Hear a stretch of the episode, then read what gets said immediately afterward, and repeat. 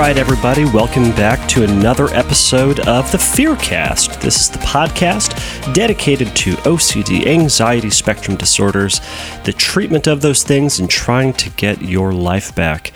I'm your host, Kevin Foss. I'm a uh, licensed therapist here in California, and um, I uh, specialize in the treatment of anxiety spectrum disorders. That includes anxieties and phobias and, uh, and O C D spectrum stuff, specific phobia, social anxiety, all those things. Um, I also work with B F R Bs, uh, that's body-focused repetitive behaviors like hair pulling and skin picking, pretty much anything that is related to anxiety or following the anxiety cycle, just stuff that we do to try to make ourselves feel better, to deal with the anxieties and struggles of life, or the sometimes ridiculous things that our brain gives us.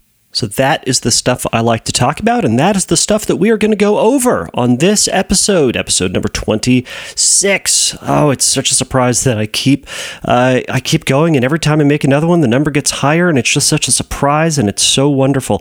Um, thank you all for listening. Thank you all for finding this podcast and um, and, and and joining me today in uh, in in discussing this topic and uh, trying to uh, learn a little bit more about anxiety. So as I've done on previous episodes, um, I uh, I have answered some questions and kind of um, I'm certainly answered some questions. That's kind of the point of this whole podcast. For those of you who are new, this is a um, more or less a, a question and answer based podcast. If you have a question about O C D or anxiety or treatment or anything like that, um, shoot me an email. You can go over to w w w dot fearcast podcast dot com and you can send me a message there uh, with your question or comment or review or feedback. Um, and if it's a question for the podcast, podcast, I will read it, and likely speaking, I will answer it on a future episode. And this episode is no different. This is going to be one of those episodes that is based around someone's someone's question. They're, the entire episode is going to be based on this person's question. So I'm going to read that here at the top. This question comes from Henry. Henry asks, I'm thirty-three and I've been suffering from many types of O C D for over a decade. The most detrimental and prominent is R O C D and my intense lack of confidence. Can you talk about relationship O C D and give some tips on how to stay confident while in the midst of obsessions? So as you can tell from the question, the the whole episode is going to be based just on the discussion of R O C D. And then at the very end of this, I also want to uh, answer your question, Henry, directly and talk about, you know, th- th- issues about confidence and how to stay confident despite all the things that our brain gives us to distract us and to frustrate us uh, and uh, uh, for you to beat you down and make you question yourself. So we'll we'll chat just a little bit about that. So let's jump into the topic. For those of you who don't know what R O C D is, R O C D is yet again another manifestation of O C D. R O C D is one of the um, colloquial subtopics or colloquial names that we give to uh, uh, as, as part of obsessive compulsive disorder. Um, the diagnosis itself is just obsessive compulsive disorder. There are not any specific diagnoses of R O C D or harm O C D or, or H O C D or anything like that. These are just kind of shorthand titles that we give so that we all kind of know what we're talking about, because a lot of the obsessions that that that we will talk about or, or some have uh, kind of follow these these patterns Patterns and and and and focus really on some specific subject matters. So, as you can guess from the topic, relationship O C D. Simply stated, relationship O C D is O C D about relationships. So, a lot of people will say that R O C D only focuses on one's own feelings and doubts within the relationship. Uh, and, and I think that's a really good baseline to understand what R O C D is. However, I think in some cases, it can be expanded out to one's obsessing about one's partner, including checking behaviors for signs of their feelings and reassurance seeking, stuff like that. Because people with O C D and people without O C D do have doubts about the relationship, question whether the relationship is going to fully last or whether they are, they fully love their partner.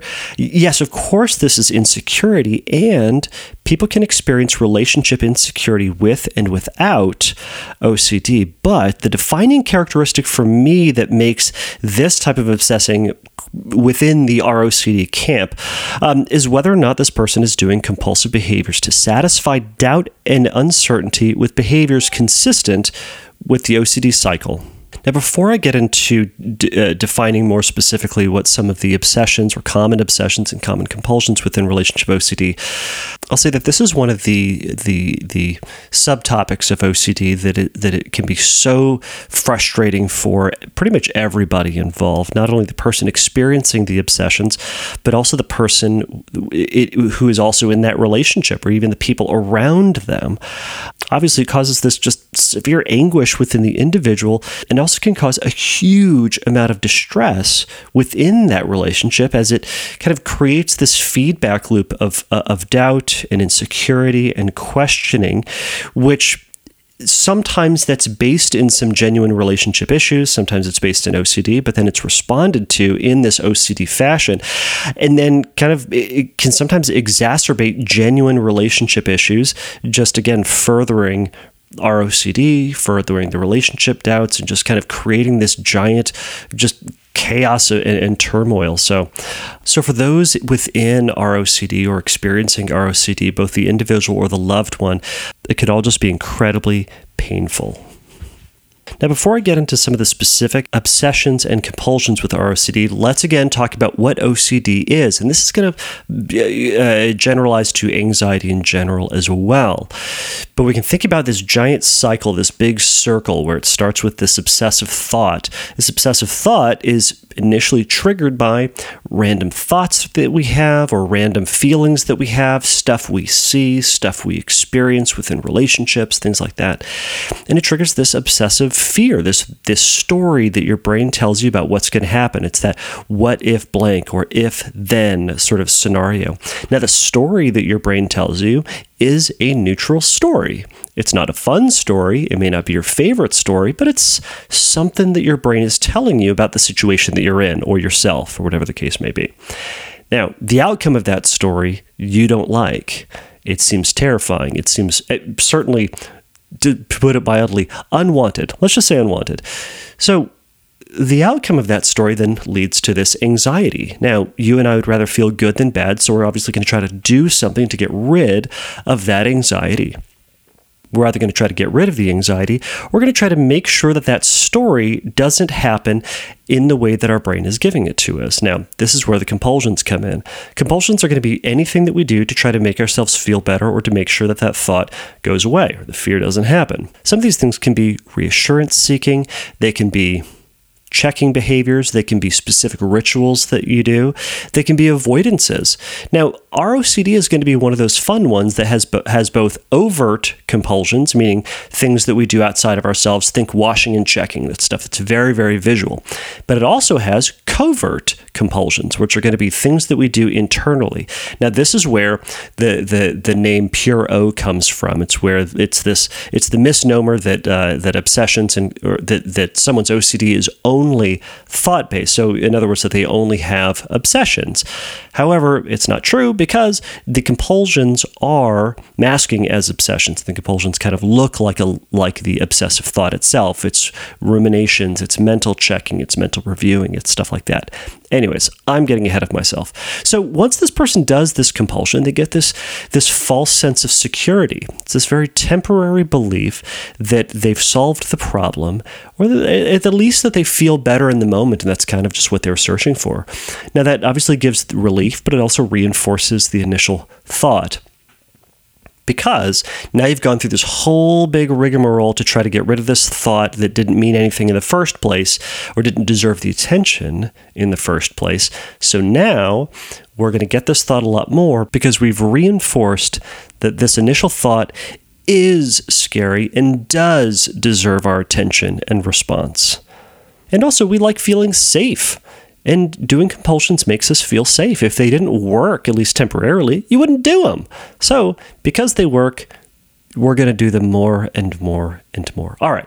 So some of the common compulsions are going to be having to do with overattention to specific physical attributes. They might deal with personality traits or character traits of the other person, one's feelings within the relationship or about the other person, and also an overvaluation of of almost anything, and oftentimes with catastrophic assumptions. Now, and as we've talked about with these feared thoughts, some of them sound like, do I love this person enough? Another one can be, are they truly the one? Are they the one for me? Do I feel the appropriate amount of love for this person? I don't feel the same as I did early on in the relationship. Do I still love them? Another can be, what if I'm lying to them about my feelings? Or what if I'm lying to myself about my feelings? Another rumination can be, can I find someone better? And if you can find someone better, should you? Another common one can be, my partner doesn't have X quality or interest or passion or physical attribute. Would I be happier with somebody else? And as I mentioned, a, a, an obsession about what the other person feels, it can sound like, does this other person love me? Do they love me enough? Do they love me correctly or fully? Uh, or alternatively, am I, am I wasting my time with someone who doesn't fully or truly love me? And that can be a huge rumination. Now, again, none of these stories sound very fun because they I mean, they, they sound awful. If they were genuinely true, uh, they, they, they might be awful. So the person with R O C D is going to try to do something to get rid of that feeling or to try to make themselves feel better or try to make sure that the story isn't true or isn't going to happen the way their brain's giving them. So what are some of the common compulsions? Evaluating feelings about the other person when the other person's away. Ruminating about past relationships that can be comparison to that previous relationship in any sort of fashion. It can be also comparing to other relationships, meaning like, are, are, are we as happy as they are? Comparing physical characteristic or physical traits with other men or other women is extremely common. You know, kind of checking those people out to see if they, if this person has a better this or that person has a more attractive that, or do they like their, their partners this or that in comparison to this, whole, this other person's. Compulsive self-reassurance that you love them and that their body part or quality, you know, isn't really that bad is common. So this list is going on, so I'll just kind of zip through a couple of these real quick. Repeated breaking up and starting new relationships, checking with family or friends that they think the relationship going they think the relationship is going well and that you two are going to last, or that the partner is truly attractive. It can be resisting saying, I love you, or expressing intimacy in any sort of way, or saying, I love you, and then all of a sudden while checking for loving feelings or attracted feelings. It can be self-judgment for questioning the relationship and not having those those lovey-dovey feelings all the time, or, you know, not having them correctly or enough. Um, lastly, it can be checking for continued attraction or arousal, and this can include compulsively having sex with the other person to make sure that they're that you are appropriately feeling aroused and turned on by this other person. People can have a number of different subtypes, and sometimes those subtypes will influence one another or will lead into one another. Um, and R O C D is is no different. R O C D can can co-occur with a number of different subtypes. So, just very briefly, it can co-occur with H O C D, so uh, uh, homosexual O C D, sexual orientation O C D, however you want to call it.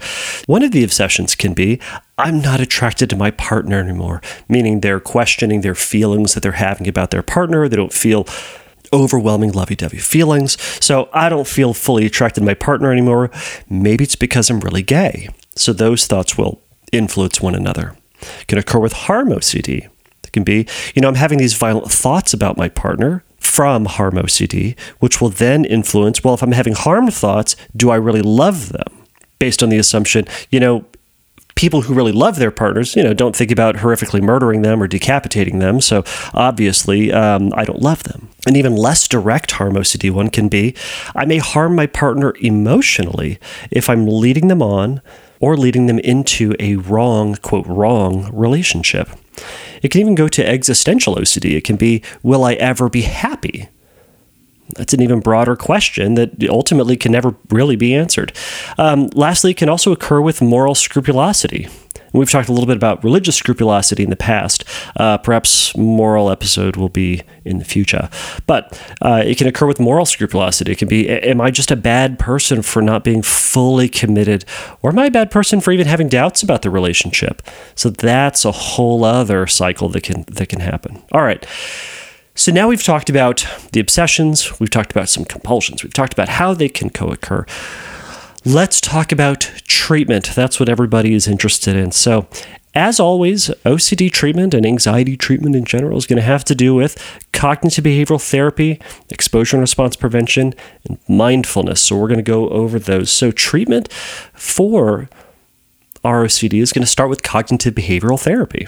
So treatment, generally speaking, is, is going to start with the cognitive components to C B T. At the very beginning of treatment for R O C D, just like for any other type, there's going to be um, some psychoeducation and just kind of talking about relationships and what they mean and what they don't mean. And, and what some of this is, is going into what's called cognitive restructuring, which is really just a, a, a the effort of, of of trying to develop a more balanced view of the thought that you're having, not to give better reassurance or to think right, but just have a more balanced, more realistic view. Now, of course, this can be a very dangerous game with R O C D, as with the others, because it can quickly develop into compulsive reassurance. As I previously mentioned, the restructuring also looks at the realities of relationships while acknowledging the absurdity of the distorted thoughts. So some examples of this is the, acknowledging the fact that, you know, you and I have no idea of ever knowing whether our partner is the one. We just kind of say they're the one. I mean, there's no like button that pops out on our shoulder when we're around the one. Um, based on this, there's actually a really cool movie that is a super cool exposure for folks with R O C D and the one in general. It's called Timer. Um, I saw it on Netflix. I have no idea where it is now.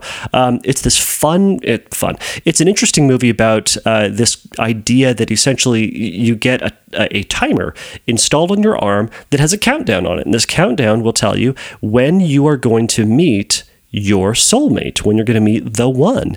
And sometimes you, you know, it, it goes down to zero and you find yourself in front of this person and you go, really? That's my soulmate? Sometimes it goes down to zero and you go, oh my gosh, of course, I love you and you're, you're great. Sometimes you never see a number. It never counts down. Then what?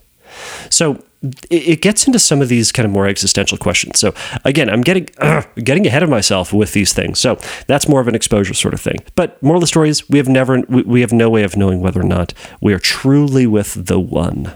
Another way to challenge R O C D is to consider that, that or is to accept the reality that there will always be someone more than your partner and more than you out there. Now, there's obviously there's someone better or or more than, but there's, you know, because of there's more, there's always going to be someone less. So there's going to be someone less attractive, less smart. But again, of your partner, there, there's there will be someone out there who is funnier, who is more talented, who's more driven, who's better in bed, who's has a better spiritual connection. There's there's always going to be someone better, and that's one of the realities to accept within this, within relationships. It's not a super fun and sexy one to acknowledge, but you know there. And, and I say that about myself too. Of course, I mean I'm assuming that there are more attractive people than me, more charismatic people than me, maybe. But of course, there are people out there who are better than that at me. But for whatever reason, my wife loves me.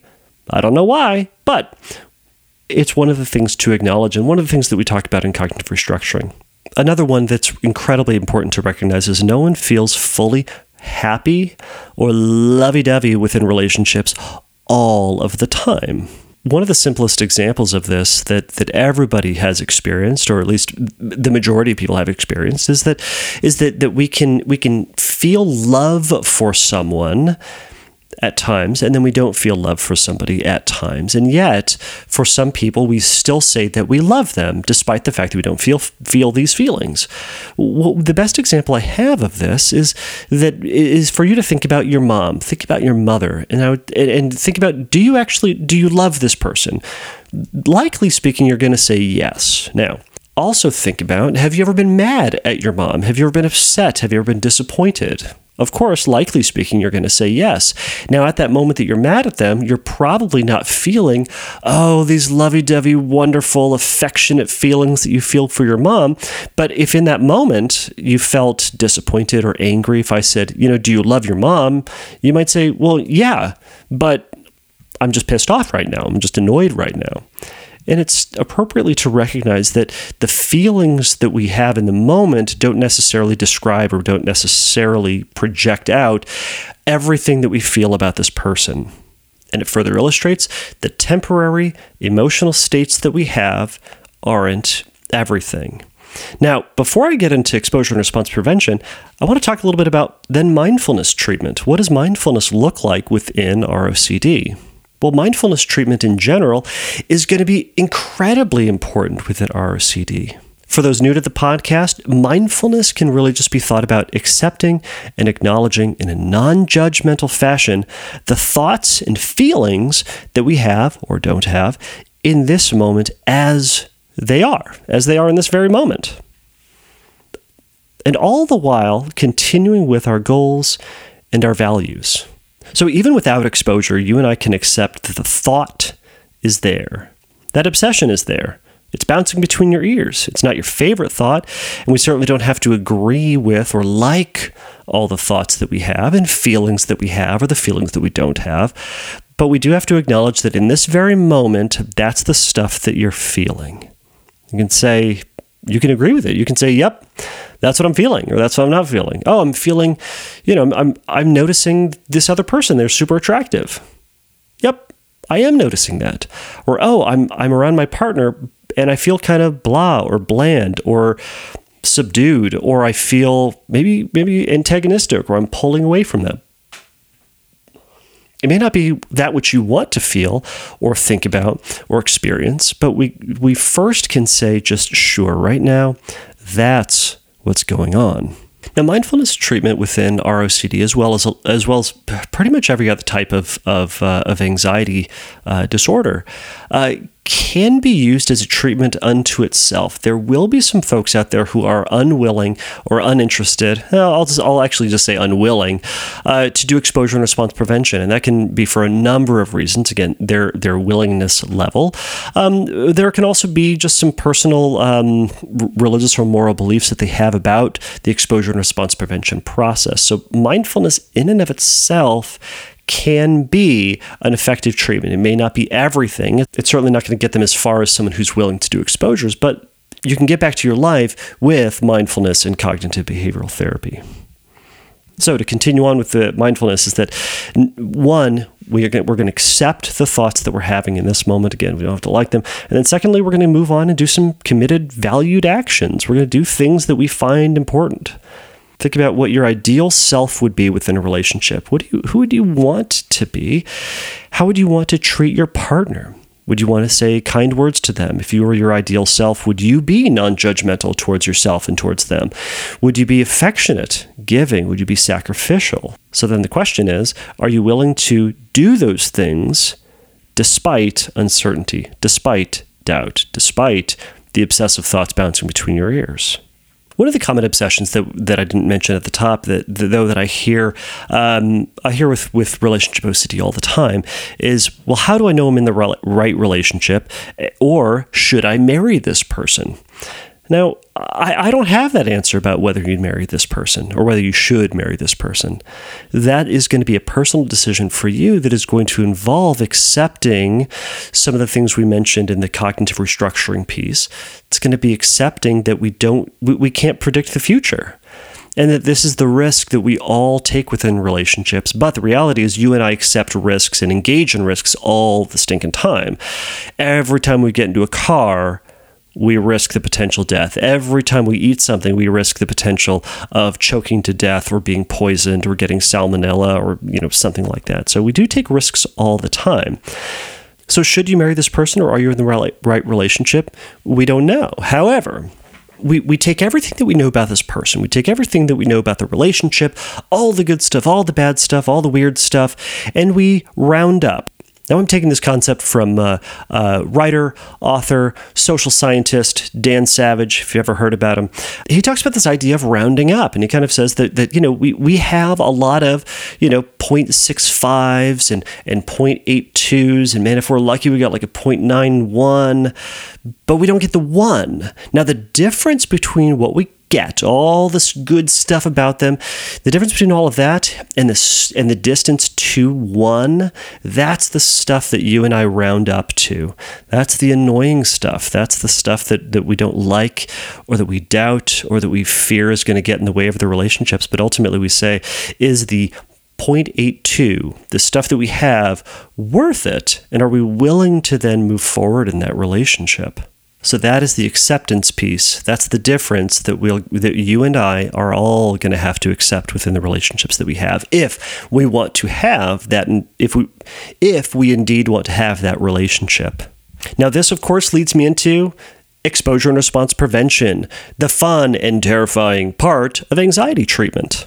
So a lot of the questions that we get is, then what in the heck do we do with this little bit between what we have and rounding them up to the one? How do I get used to the fact that this little bit might spoil all the stuff underneath and might screw up our potential future? Well, exposure and response prevention is where we go with this. Now, the goal of E R P is to push into and against the irrational thoughts and distorted premises while working to intentionally think about them and tolerate their existence, and to tolerate the existence of the thought and the potential of the premise. Now, this isn't, I, I hope no one heard in that, that that means you have to accept the truthfulness of the thought. And that's the difference here, is that we're not accepting the truthfulness of this, but that we're accepting the possibility of it. What we're trying to do with this ultimately is to pull back on the compulsion to figure out whether or not that thought is in fact true, but instead to acknowledge that, yep, that thought is there, to resist trying to get certainty about the truthfulness of it and accept the possibility of the thought itself. So if you were to do either exposure or response prevention and do only one of those two, I would rather you do response prevention, because life is going to give you exposures no matter what. Now, we call these natural exposures. They're just stuff that we encounter in the course of our living our life. The goal would be with this to intentionally pull back on the compulsive behaviors that we're doing. Now, how do we lean into some of these fears and embrace those uncomfortable thoughts about our partner or about our relationship or about our future? If you're just getting started into exposures, first, I, I would encourage everybody, if you're listening to this and you're experiencing some of these obsessions and fears, to work with a therapist, even for a short period of time, to discuss what exposures are, how they work, and how they could work for you in your life. There are also going to be a great number of books out there. I've mentioned some of those on previous episodes uh, that will help you to, that will help guide you through some of these uh, uh, exposure exercises. One of the main ones that I think can be really helpful for relationship O C D is going to be scripting. Now, we've talked about scripting before on previous episodes. The scripting also goes at, goes by the name of uh, imaginal exposures. They're called cognitive exposures. Um, it's ultimately going to be just a story that you write about your biggest fear, your worst fear actually coming true. Now, this sounds crazy for some people, but this, the effort of scripting is to write out actually your fear coming true, and then you experiencing all that pain and discomfort and uncertainty while you're rereading and sitting within that anxiety. And you would write about exactly your biggest fear. So, for example, it can be writing a story about you ruining their life somehow by being in this relationship that you're not supposed to be in. You might write a story about you discovering that you you truly never loved that person. And, you know, maybe you're twenty years into the relationship and, and now what happens? Maybe you discover that they never loved you. And then what happens? You were right. You were right the whole time. You threw your life away with this person. Now what? Another can be that you spend your life never knowing whether or not you fully love them. So, in other words, you you, you never get the certainty of even the opposite, of even the biggest fear that you have. You never get concrete evidence that you don't love them. You never get concrete evidence that you fully do love them, but that you spend the rest of your life never knowing, and the obsessing and the ruminating. You can also script about their biggest, or rather their, their biggest and worst trait getting worse. and continuing on and just it, just exacerbating. Maybe it's their it's their chin or chins, or maybe it's their weight, or it's going to be, I don't know, pick, pick a pick a thing, or it's going to be they're kind of rude, or they're snarky, or they cuss a lot, or they're not super passionate, or they're not super passionate in bed. Whatever it is that you're obsessing about, ruminating about, and worried about, it would be writing just about that and about that getting worse and worse, because that's where the obsession is. The point is to have the obsession, acknowledge the obsession, acknowledge the potential for that fear to come true, and to sit and to tolerate and habituate to the anxiety that naturally will come up from that. Now, as I mentioned before, if you were going to do anything between exposures or response prevention, I want you to do response prevention. And part of that is also going to be pulling back on compulsions that include your partner. Sometimes folks with R O C D will include their partner by confessing that they're doubting about the relationship, or constantly telling them, oh my gosh, I, I, I just don't know if I fully love you. Sometimes they're going to break up with their partner over and over and over again. They just feel their doubts, they break up, and then they wise up, and the anxiety goes away, and then they get back together again. And then the doubt shows up again, and they go, oh my gosh, I shouldn't be in this relationship, and then they break up. The cycle goes on and on and on. Sometimes they include their partner by confessing to them. Sometimes they include their partner by trying to get them to say, oh no, honey, I know that you love me. I feel connected to you. Um, and they might do this through very covert ways, or they might do this just very bluntly, just saying, do you love me? Do I love you? Should, are, are we in the right relationship? And just wanting the other person to say yes. And just answer anything, but they're, they're ultimately, as we talked about before, the, the other person ultimately doesn't know either. All they're doing is trying to answer the anxiety. Is they're answering and talking to this anxious monster that's living between the person with O C D's ears. Now, if you don't have R O C D, you can imagine being in a relationship where your partner is constantly doubting. Imagine your partner constantly questioning you about the health of the relationship, about whether or not you two are going to make it, or pointing out or questioning, you know, this physical trait about yourself. It could be your hair, it could be your posture, it could be the amount of makeup you do or don't wear. It could be, you know, your your physique. It could be almost anything, and bringing it up and looking at you and evaluating and notice and you noticing them, noticing other people, and bringing this up and questioning your friends. It can be maddening to be in that type of relationship. Now, while R O C D at its core is O C D, it is obsessing and compulsing about these fears and about uncertainty.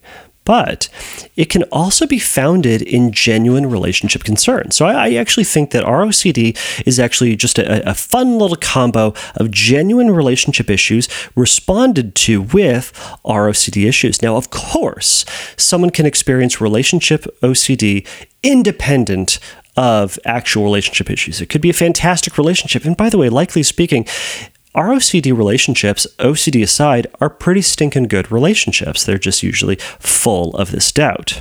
So how can you start to discern which of these things that you're dealing with are R O C D or are genuine relationship issues? Well, sometimes we don't. Now, to get into and discern truly whether or not it's R O C D or genuine relationship issues, that's something that should be done with a trained therapist. But I, I want to go over just one example that, that can happen within relationship stuff that is relationship stuff and O C D. So, one of the rules of thumb with this is to think about having a genuine relationship issue or genuine relationship concern. Well, first things first, have a conversation or discussion directly with your partner about it. Share that you have a concern, share it in an empathetic and loving fashion, and see, see if you can work out this issue together. So for example, and I'm just going to go for a hot topic one, is maybe your partner's weight. This is a a terrifying conversation to have, both for men and for women, about their partners. But inevitably, within a relationship, your partner's and your own weight will fluctuate up and down. And as we get older, by the way, we typically get a little bit heavier. It's what happens.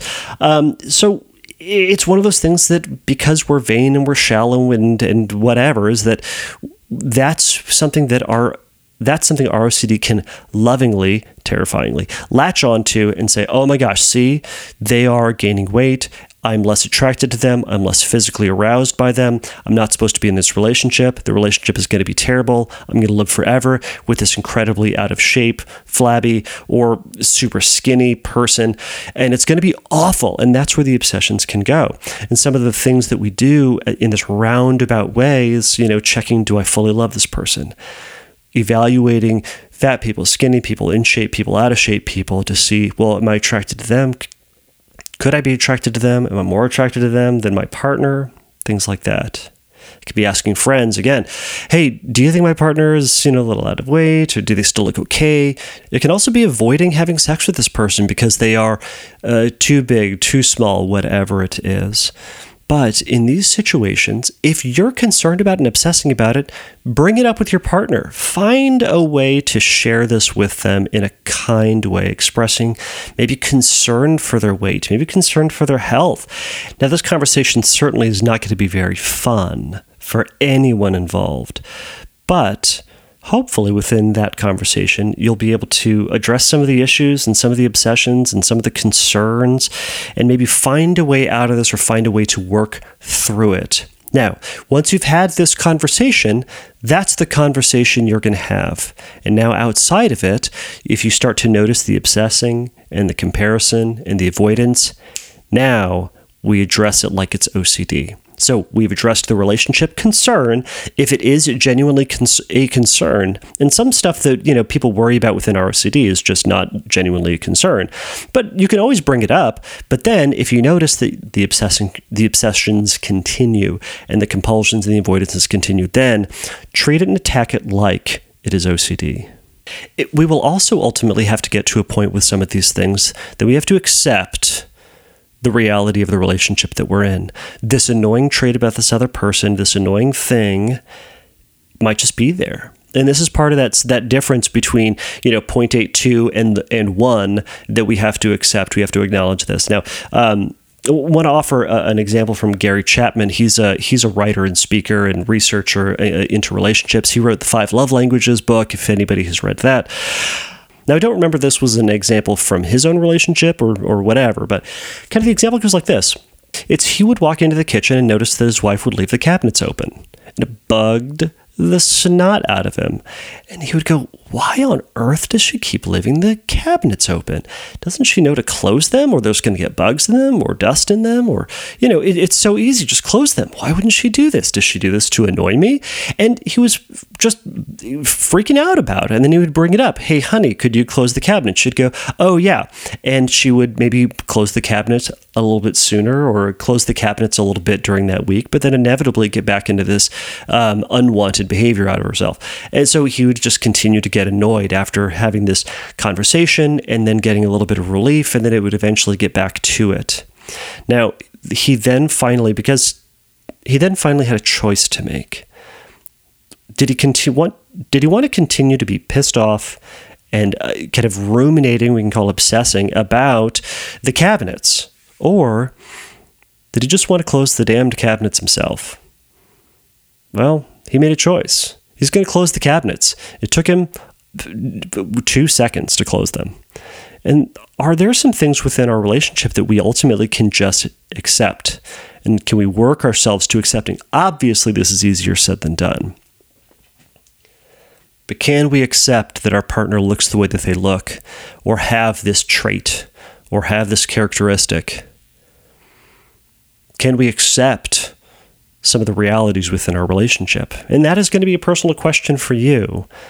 Now, Henry, I finally wanted to get to your specific question. It was, how do I stay confident despite the obsessions? Now, first off, my problem with answering your question directly is that you didn't give me a whole lot of information.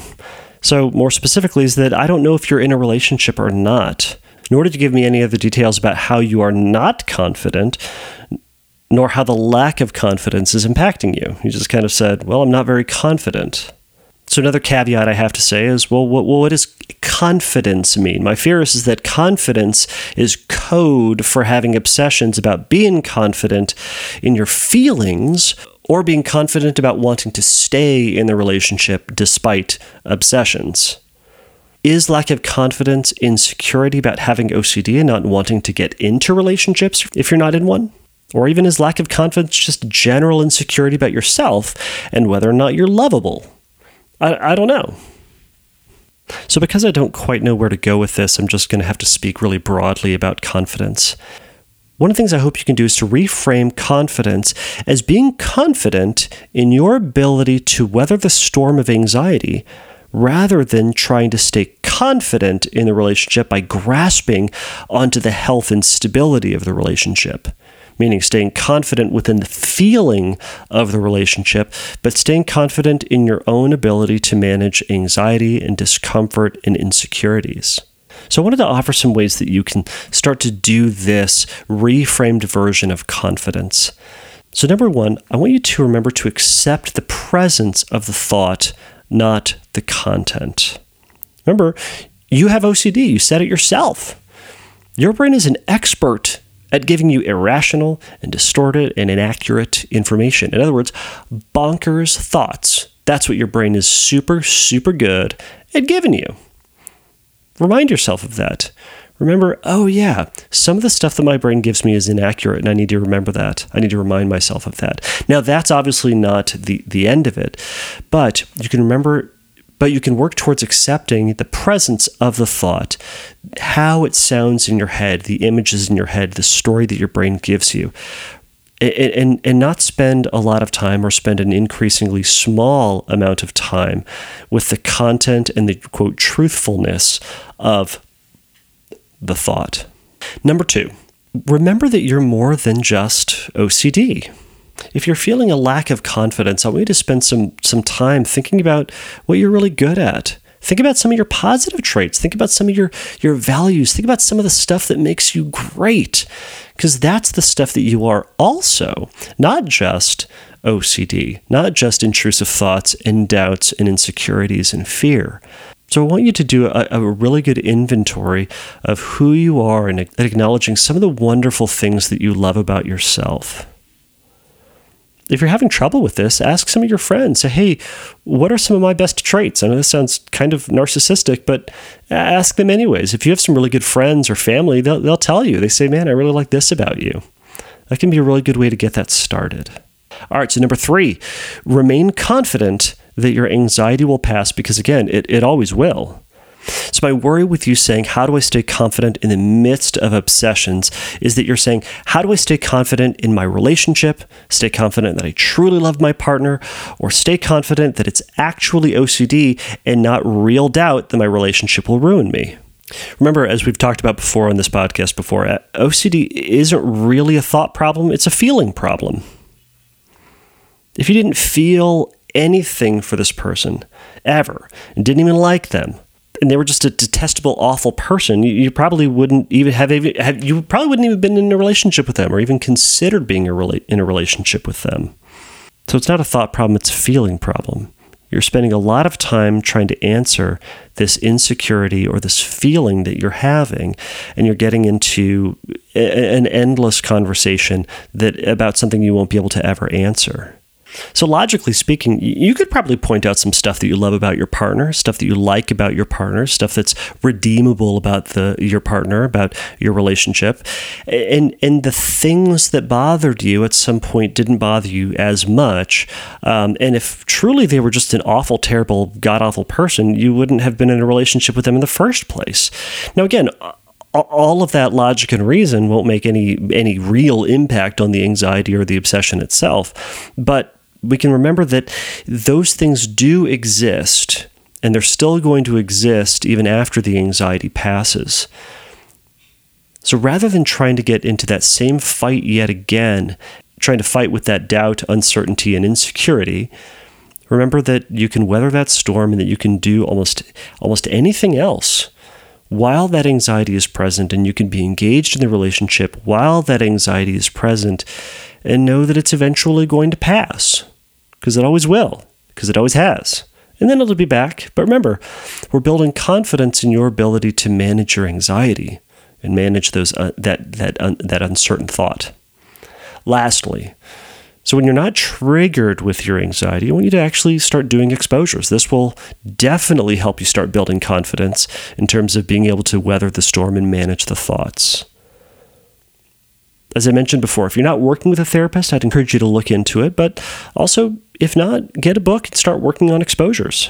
Now, the purpose of doing the exposures is not to ensure that you're actually going to have a good relationship, but building your confidence that, yeah, you can have this thought or any other thought about the success or destruction of the relationship while you non-compulsively, meaning values-orientedly, pursue the health of the relationship in a personally consistent and manageable fashion. Within that, it's going to be pulling back on those compulsions, but it's going to be, you, you can manage this anxiety, you can be within this relationship, deal with the anxiety, and continue to invest in it and try to grow the health of the relationship as best you possibly can. And accept that you're going to have those doubtful thoughts, like everybody else. Oftentimes, those doubtful thoughts that you're having are, are the same realities that someone who's not worried about them still faces. Are you truly with the one? I don't know. But the other person who doesn't question it is still ultimately underneath it, fundamentally facing the same conundrum. They're just not worried about it. So those were the four things that I would recommend that would be helpful in being able to manage and to be to build your confidence in the face of the obsessions. So, Henry, that was a very long-winded answer to your question.